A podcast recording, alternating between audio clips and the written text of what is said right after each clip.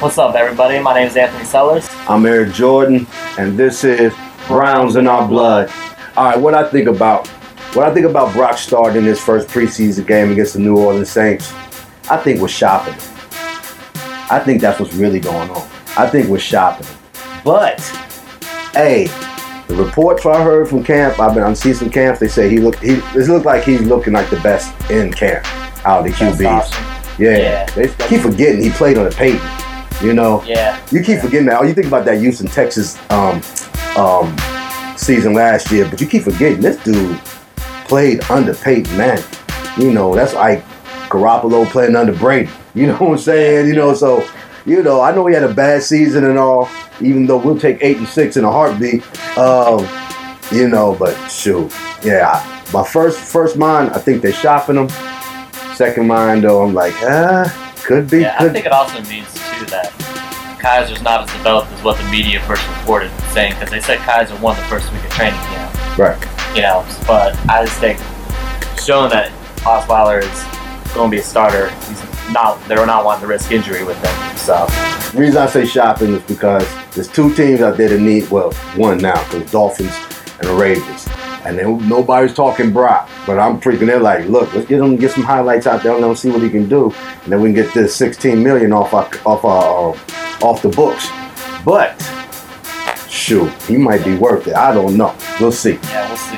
Thoughts on Isaiah Crowell going into his contract? I think he has a lot to prove. He wants that long term, but with the shelf life of running backs in the NFL, he's not like long term is not going to be long term.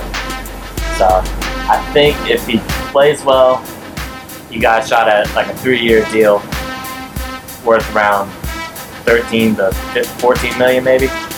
That would put him in, in with the likes of Forte, Ingram, and Eddie Lacy as well. So Probably, I'm pretty sure he's motivated by his contract. oh definitely. But I'm I just think it's a, a combination of natural progression, do this and you know, he's just naturally getting better, and then two, just confidence. I think you find someone like Crow, when a coach like Hue believes in him, I think that just it's just, you know, it's the combination of preparation, combination of natural progression, learning the team scheme, and, and, and a coach that believes in you, that's going that's letting you know, hey, we're gonna run the ball. I think he's just gonna be nice. I think he I think contract or no contract year, he's gonna have a good year.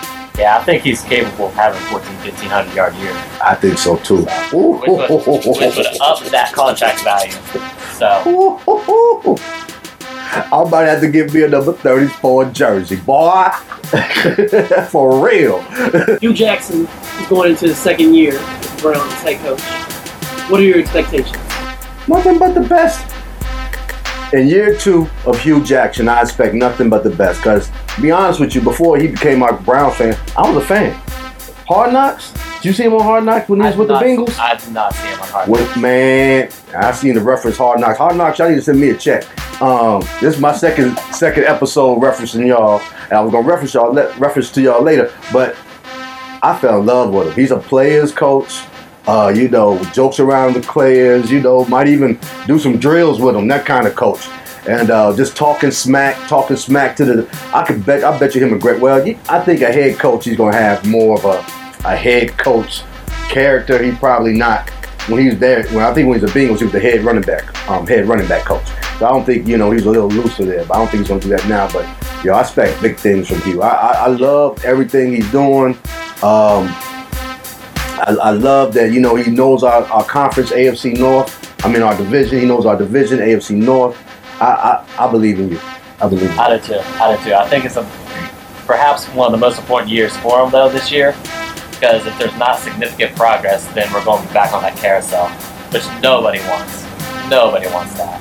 What would be exceeding expectations? What what Yeah. kind of what kind of record would you think would be exceeding expectations for the progress? I think we're gonna make the playoffs. I'm drinking the Kool-Aid. you know what I'm saying? I, I, I'm seriously. I think we're gonna make the playoffs. I'm not saying we're gonna win the division, but I think we're gonna win the play. I think we're gonna make the playoffs. That's just me, man. You know, but I thought that last year too. I think a lot of people just think the same thing is happening in Cleveland. But you know, I'm I'm battered. I'm a battered, abused sports fan. You know, Browns fans have always been the butt of all jokes. You know, I'm tired of it. I'm tired of it, homie. What are you looking for going into the first preseason game against the Saints? I'm looking for points. I want Mm. to see the offense move. Mm. That was the biggest problem last year. I want to see the offense moving, and I want to see him take care of the football. No turnovers, and then defensively, I want to see pressure.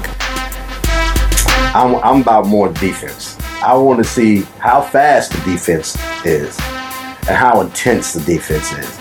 I just, just from my own personal expectation, because I just have this feeling that defense is going to be a monster. With Gregg Williams, all this youth, I want to see how fast they are and I want to see how intense they are. I'm still a little patient with the offense. If we run the ball like we say we're going to run the ball, I'm cool with that. I mean, they're to talk about how the receivers need to step up and I mean, you know, I ain't expecting much out of Kenny Britt. I just ain't, you know. I mean, I think he's definitely better, but you know, I'm really waiting for my boy Josh to get that clearance. Josh, we get Josh and Crow. Oh, things are gonna be special, special. All right, so that's going to do it for our show. I want to thank Barside Grill for letting us shoot it here, and giving us the awesome food, the wings. Thank you for everyone who watched the video last week. This is Eric Jordan. I'm not Eric Jordan. That's Anthony Sellers. And this is Browns in Our Blood. Catch y'all next week. Here we go, Brownies. Here we go.